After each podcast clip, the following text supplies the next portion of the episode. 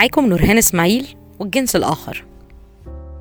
الكلام اللي على الساحة حاليا فيما يخص حقوق المرأة أو أي حاجة بتصنف feminism بتخلي الرجالة automatically تسد ودنها وما تسمعش.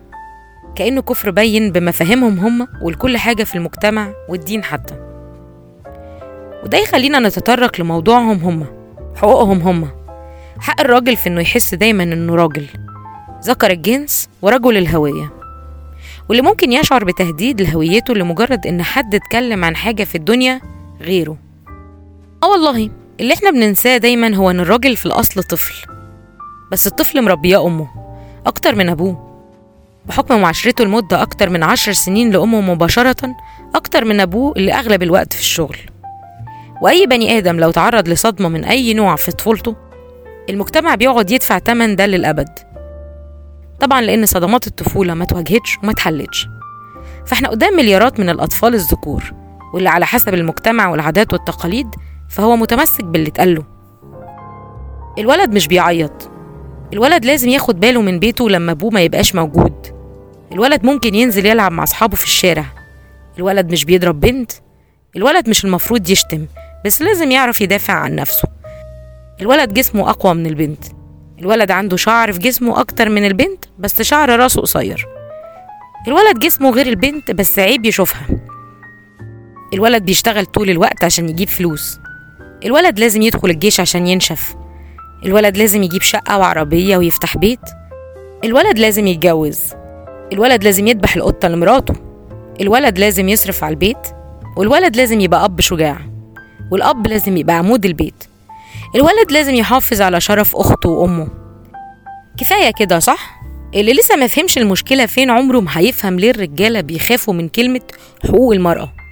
لأن الراجل من صغره لازم ولازم يعمل ما فيهاش نقاش. ولو ما عملش ما يبقاش راجل. الرجالة مفاهيمها عن حقهم إنه مكتسب لمجرد إنه صنف في شهادة الميلاد إنه ذكر. وأي حاجة تانية هتقلل من كونه ذكر. وبحكم إن عالم الذكور فاهم اللعبة وفاهمين بعض فهتلاقي إنه لو بيحب بنت أو حتى أخته بيخاف عليها من الذكور التانيين. ما هو عارف بقية الفصيلة بتفكر إزاي. فاهم الكود والشفرة اللي بينهم. شفرة إن الراجل هو راجل ملتزم بكل اللي اتقال لهم زمان إنه بيحدد شخصيته كولد أو ذكر عشان يبقى راجل. سحب أي حق للمرأة والبنت بالنسبة لهم انتقاص من قائمة اللوازم اللي اتربوا عليها. وإحنا كده بقى جايين ببساطة نقول لهم إحنا هناخد منكم شوية حاجات. وزي أي طفل هيزعق ويتعصب ويهيج. الرجالة بتحاول إنها تمسك في واجباتها كذكور واللي قدامها الرجولة حق مكتسب وكأن دي قدام دي. فلو نخ وقبل بحاجة مختلفة بيبقى فيها شعور بانتقاص من ذكورته. يعني مثلا تلاقي راجل بيساعد مراته في شغل البيت عشان هي تعبانة مثلا لكن لا يمكن يقول لأمه إنه عمل كده. مع إنه حقه إنه يتفخر بده. لكن هو في مخه وبالنسبة للي اتربى عليه من حتى أمه ممكن يتصنف انتقاص لرجولته. وده من أغرب الحاجات اللي في العالم إن الأم نفسها بتتحول لحمى مفترسة لمرات ابنها حتى. لمجرد إن ابنها طبعا مش بيغلط وراجل. فلو ما قدمش فروض الطاعة لوالدته بذبح القطة لمراته فهو في منصبة عقوق الوالدين مثلا. وهنا مربط الفرس. إنه بيرضي في الأول وفي الآخر الصورة اللي أمه رسمتها له في دماغه عن نفسه من وهو طفل في حضنها.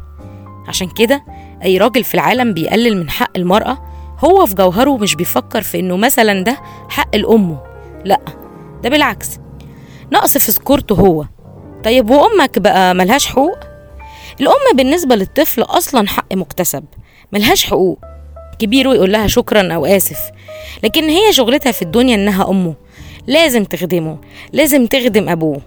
وده اللي بيفسر غضب أي راجل لو أبوه مات أو طلقها وأمه عايزة تتجوز تاني.